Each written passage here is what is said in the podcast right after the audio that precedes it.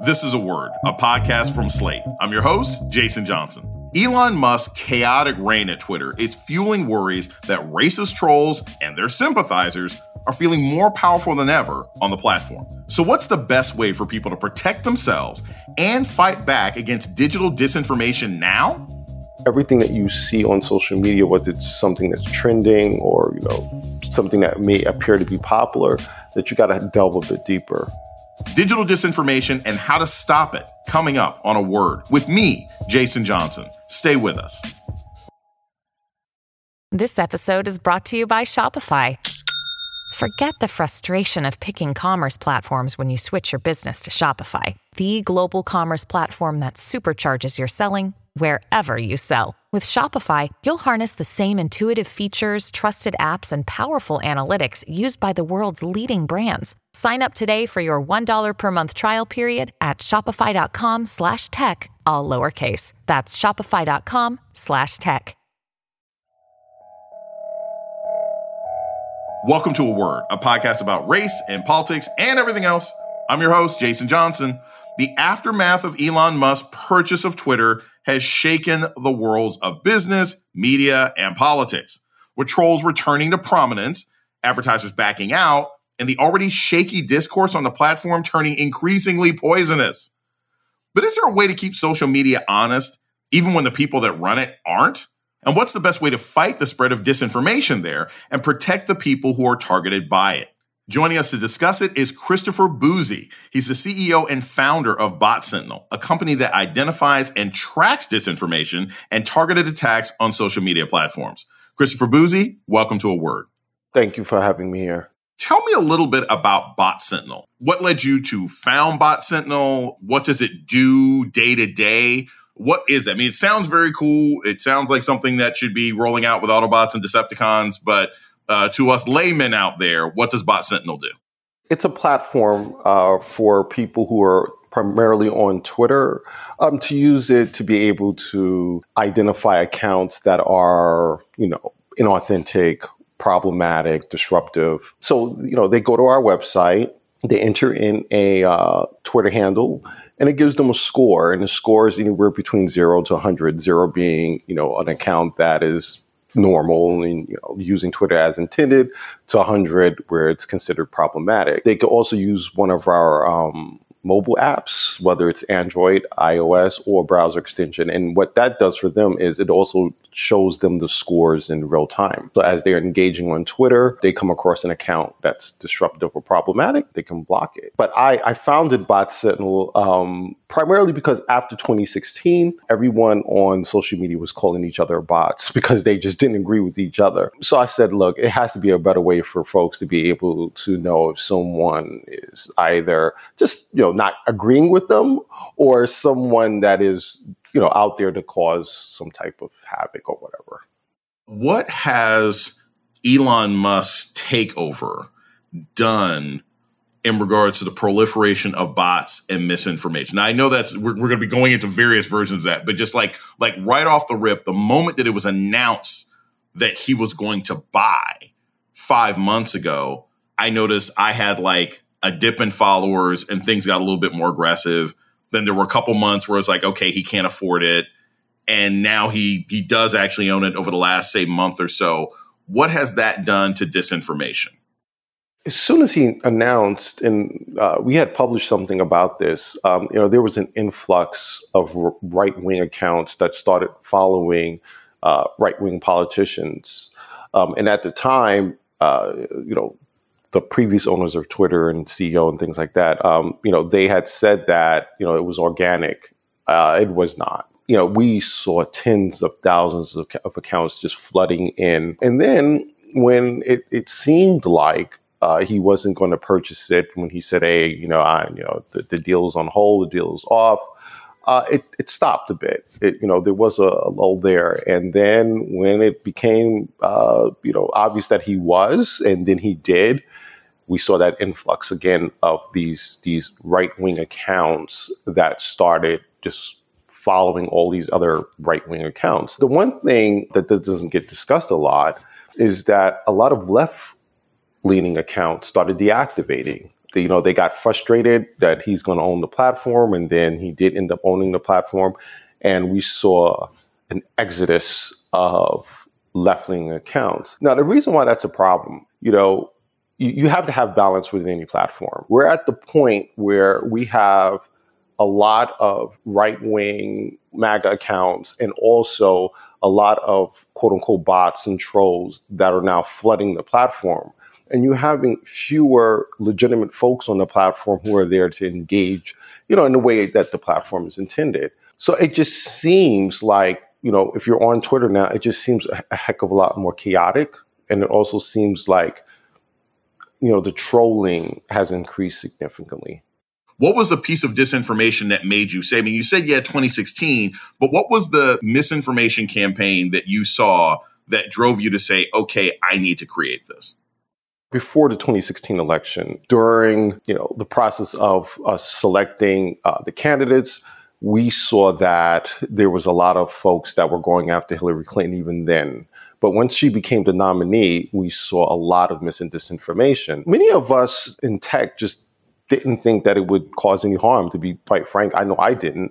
I didn't think that it would be able to sway an election in the way that a lot of folks now believe it did. So after the 2016 election and still seeing this happening, I said, look, there has to be something out there for folks to be able to use it and know that, hey, this is disinformation. So that's what started it. However, going through this and doing the research and releasing these apps and things like that, I also realized, there has to be a bit more. We also have to educate the media, because the media also just don't understand, or at least at that time didn't understand what was happening. And that's how, the reporting side of Bot Sentinel came about. We're going to take a short break. When we come back, more on the rise of digital disinformation. This is A Word with Jason Johnson. Stay tuned. Hey guys, it is Ryan. I'm not sure if you know this about me, but I'm a bit of a fun fanatic when I can. I like to work, but I like fun too. It's a thing. And now the truth is out there. I can tell you about my favorite place to have fun: Chumba Casino. They have hundreds of social casino style games to choose from, with new games released each week. You can play for free anytime, anywhere, and each day brings a new chance to collect daily bonuses. So join me in the fun. Sign up now at ChumbaCasino.com. No purchase necessary. VGW. Void where prohibited by law. See terms and conditions. 18+. This is Jason Johnson, host of A Word, Slate's podcast about race and politics and everything else. I want to take a moment to welcome our new listeners. If you've discovered A Word and like what you hear, please subscribe, rate, and review wherever you listen to podcasts. And let us know what you think by writing us at aword@slate.com. Thank you. You're listening to A Word with Jason Johnson. Today, we're talking about disinformation in the digital age with Christopher Bouzy of Bot Sentinel. We all know that digital disinformation can have serious consequences on politics. But what disinformation campaigns did you see heading into the midterms a couple weeks ago? And are there still sort of lingering bots or disinformation that you see now heading into the runoff with Raphael Warnock and Herschel Walker in the state of Georgia? So yeah, we definitely saw, accounts trying to dissuade people from voting. So you would see stuff like, hey, I'm not going to vote, because why should I even vote? Because my vote is not going to matter. The Republicans are going to win anyway, or, the whole system is rigged. So why am I going to take part in this? I can't say that, let's say, Black folks were targeted more than, Caucasian folks or whatever, but we definitely saw an increase in these type of accounts just targeting anyone that was talking about voting and, being excited and enthusiastic about voting. You will see a number of accounts that will come in and consistently say this. Luckily, this time around, we don't think it affected turnout or, just the overall election as it did in the past. And that's good news. But it does not mean that we should just let our guard down and say everything is fine. Just time. It did not work as well as it has in the past. But, the bad guys, they learn how to adapt, and we have to be prepared for 2024. Now, going into the runoff, we're not seeing as much of it. And to be quite frank right now, especially on Twitter, there's just so much happening on Twitter right now. But we're not seeing that level of folks trying to put out misinformation about the runoff. One of the things that I also sort of noticed online, and it's been a big conversation, especially because of Musk and his takeover, is that misinformation can be neutral. But it seems like, or at least as an outsider, it seems like a lot of misinformation is targeted specifically at Black folk, right? Whether it's political season, whether it's about Kamala Harris or something else like that. Is there a sort of racial focus of a lot of disinformation? Or does it just seem like because African Americans play such a critical role in activism and in left-wing politics in America, that that's why it's happening? Well, it depends on what we're talking about. If we're talking about elections, absolutely. We saw that in 2016. We saw it in 2018. I mean, we've pretty much seen it in every election. The reason behind that is if you're into politics, you know right away that, look, the Democrats depend on the Black vote. I mean, that's just fact.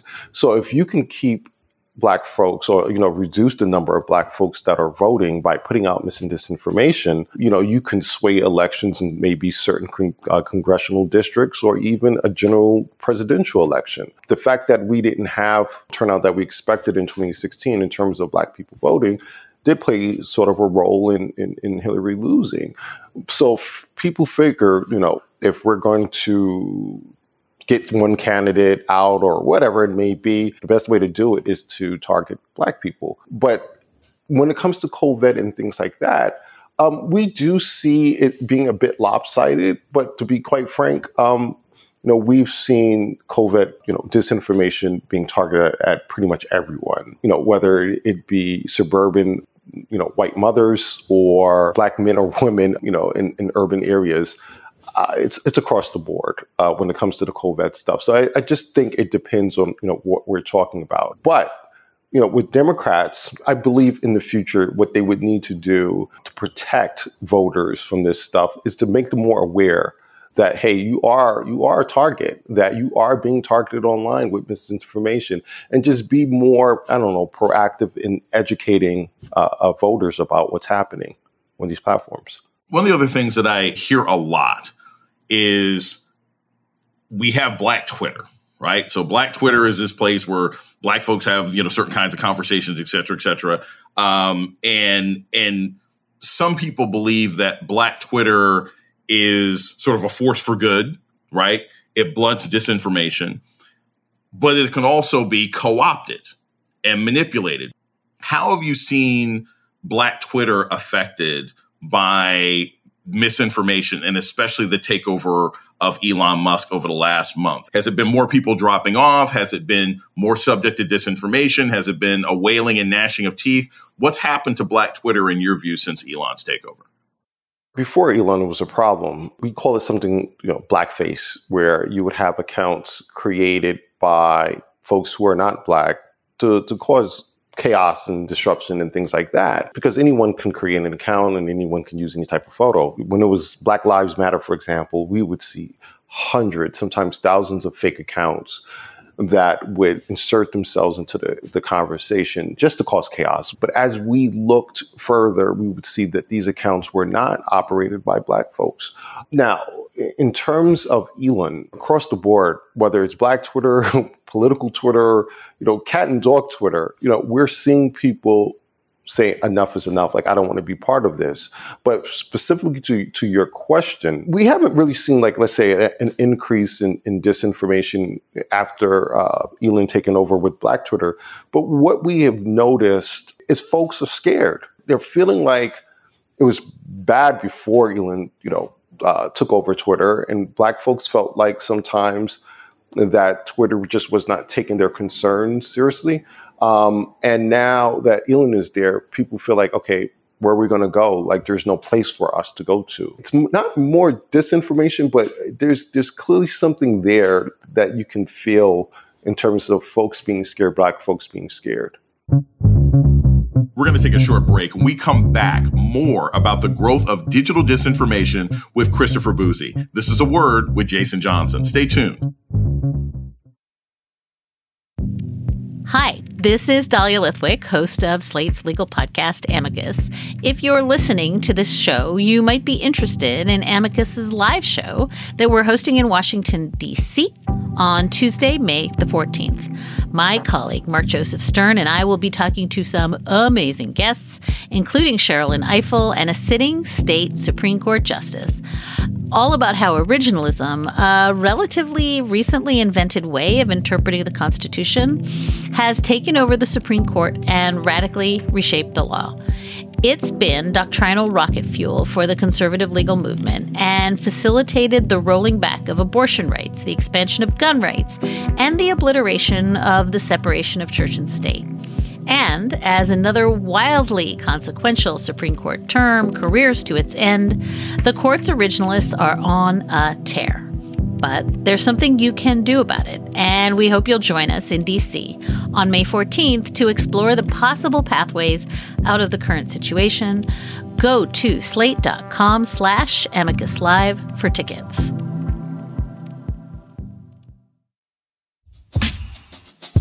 You're listening to A Word with Jason Johnson. Today, we're talking about the dangers of disinformation with Christopher Bouzy of Bot Sentinel. So can you give us some examples of how you've seen mainstream or legacy newspapers, television networks, and everything else like that, amplifying disinformation? And then going forward, what are some of the things that they should do so that they're not being fooled by the banana in the tailpipe again? Because I've seen it happen, and it's frustrating when you're sort of trying to combat and you're telling people sort of editorially, you realize that's fake, right? Like, there aren't that many people excited about this. It's being amplified, but you're still running a story on it. Well, okay, so the first thing, no, it's really easy to manipulate trends on Twitter. And that's why Twitter is the go-to platform for mis and disinformation, because the bad guys know, look, you have all your journalists, you have people who are extremely influential on Twitter. So if you can get something trending, more than likely, you're going to have at least one journalist that's going to write something about it. I guess the recent example would be the whole red wave stuff. You know, folks believing that this huge red wave was coming that never materialized. And that was being amplified a lot on Twitter and also by folks in the media. I think that's a great recent example of this happening. I just think journalists need to be aware that everything that you see on social media, whether it's something that's trending or, you know, something that may appear to be popular, that you got to delve a bit deeper. I understand the way the news works now. And sometimes it just, things move so quickly that it's just like, hey, we got to get the story out. But I just think journalists need to take a step back and do a bit more research, especially when it comes to reporting on things that are happening on social media. Can you think of some examples, either in the people who you cover, people who you work for, even your own life, where misinformation was actually dangerous, where it could have been kind of a life or death issue for you or other people you know? Right. So I would just start off by saying, you know, the folks who think mis and disinformation is not that serious really don't have a clue. Here's the reason why. If we can't agree on basic facts as you know, society and humans and things like that, you know, we're headed down a slippery slope. So when you have, for example, mis and disinformation about COVID, there are folks who believe that we could have got a handle on this a lot quicker and we could have had a better response if we all had agreed this disease is dangerous and here's the way that we could prevent things. But because we had mis and disinformation out there saying that it was just like the flu, you don't need to mask up, oh, vaccines are dangerous, it just took us getting a handle on, and we still, in honesty, really still don't really have a handle on it yet. Same thing with climate change. You know, we have folks out there who believe that what we're witnessing, what we're all witnessing, is just natural, and it is not. And scientists are telling us, like, look, we have a problem. Like, we may be headed to something that we cannot recover from, and yet, and still, you see the mis and disinformation about climate change, that it's a hoax, that, you know, don't believe it, you know, everything's going to be fine. So when we have this in our daily lives, and now we're seeing even this with elections across, you know, across the globe, where folks are not believing the results of elections, it becomes a thing where it's just like, what do I believe now? Like, you know, what am I believing? I look at the news is telling me one thing. I go online, I see something else. It's not a big deal. It is a big deal. The Meghan Markle stuff is another example where folks who are putting out disinformation about her and her husband, you know, the kids, for example, not being real, that they were fake, and that you know, she's not really black, just a bunch of crazy stuff. And we just learned there were real threats against her, that there were individuals that were targeting her. And this is something that we had put out in the report. Having that type of mis and disinformation out there dehumanizes the target. You know, it makes people feel like, and it's the same thing that happened with Hillary Clinton. You know, it makes people feel like, oh, this is not a real person. This is not a human being. And that's dangerous because, once again, you have folks now in the real world who target individuals. So I just, you know, I want your listeners to know, like, mis and disinformation is a serious problem and it's something that we need to get a handle on. As somebody who's an expert in this field, what's your theory about why Elon Musk bought Twitter and what his actual plans are? Because charging $8 for verification didn't work. So what do you think his idea was and what's his goal? There is a lot of conspiracy theories out there. And I'm like you, you know, it's the simplest answer is usually the correct one.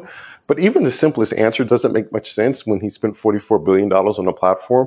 So if he spent $44 billion on the platform to wreck the platform, other platforms are going to spring up, and we see that now. I mean, we're even working on something. So that's not going to work, and eventually there will just be another Twitter. So the next, you know, conspiracy theory is that he's just not that bright. Doesn't make much sense to me why someone would, you know, buy a platform and then like fire half the people within, you know, a week or two, and not understanding, you know, the platform itself and, you know, like who should stay and who should go. You're just like willy-nilly firing people. You know, something else that you stated about the $8 thing. Once again, it just doesn't make any sense. Like, why would you give a bunch of people blue check marks? And we saw what, like the chaos that caused where people were making these fake accounts, getting verified, you know, just spending $8 on it and making, for example, Eli Lilly, making, you know, the stock price not crash, but go down significantly. I don't know. Like, I wish I did, but I just don't know what's going on with that. I always try to end the podcast with something like super optimistic, or at least give people hope. What are some of the alternatives that may pop up to Twitter? Because if you had asked me 20 years ago, was MySpace ever going to be replaced? I would have said, no, of course not. MySpace in some form will be around forever. No, MySpace is gone. So what may come in and take over for Twitter, and how long might that process take? So I'm going to be a little biased here. You know, the platform that we're working on, Sociable, I think is going to be the replacement. And the reason why I say that, I'm going to explain why. You know, you have other stuff out there. You have Mastodon. You have a lot of folks that are amping up Post News and Hive. None of those have the feeling of Twitter. You know, one of the problems with these platforms, it's the same folks building them. So I believe we need something that's different. And that's the reason why, you know, we're throwing our hat into this whole thing, because as I saw people were trying to go, like, to say, let's say Mastodon, they go there and they're just like, it's so confusing, and it, you know, it just doesn't have the same feel. With Post News, although I haven't tried it, a few journalists and people that I know have issues with it. And one of the issues, someone, and I retweeted him the other day, you know, he said he's a journalist. He said it's too white. This was a white man saying the platform was too white. I do believe, whether it's something that we're working on or something that someone else is working on, I do believe there will be a replacement, and that's why I don't believe the conspiracy theory that Musk, you know, purchased Twitter to destroy it, because people will find another platform. And as you stated, look, everyone was on MySpace before, and then they wasn't. And then, you know, everyone was on Facebook. And now, like you said, I don't use Facebook, and I don't know anyone else who really uses Facebook. Twitter probably will not be as influential as it is now a year from now. And I'm sure there's going to be a couple of platforms that are going to replace it. And then eventually everyone will decide on, you know, what's going to be the main platform. Christopher Bouzy is the founder and CEO of Bot Sentinel. Thank you so much for joining me today on A Word. Thank you for having me. It was a pleasure to be here. And that's A Word for this week. The show's email is aword@slate.com. This episode was produced by Christy Taiwo Makanjula. Ben Richmond is Slate's Senior Director of Operations for Podcasts. Alicia Montgomery is the Vice President of Audio. Our theme music was produced by Don Will. I'm Jason Johnson. Tune in next week for A Word. Judy was boring. Hello. Then Judy discovered Chumbacasino.com. It's my little escape. Now Judy's the life of the party. Oh, baby, mama's bringing home the bacon. Whoa, take it easy, Judy. The Chumba life is for everybody. So go to Chumbacasino.com and play over 100 casino-style games. Join today and play for free for your chance to redeem some serious prizes. Chumbacasino.com. No purchase necessary. Void where prohibited by law. 18 plus terms and conditions apply. See website for details.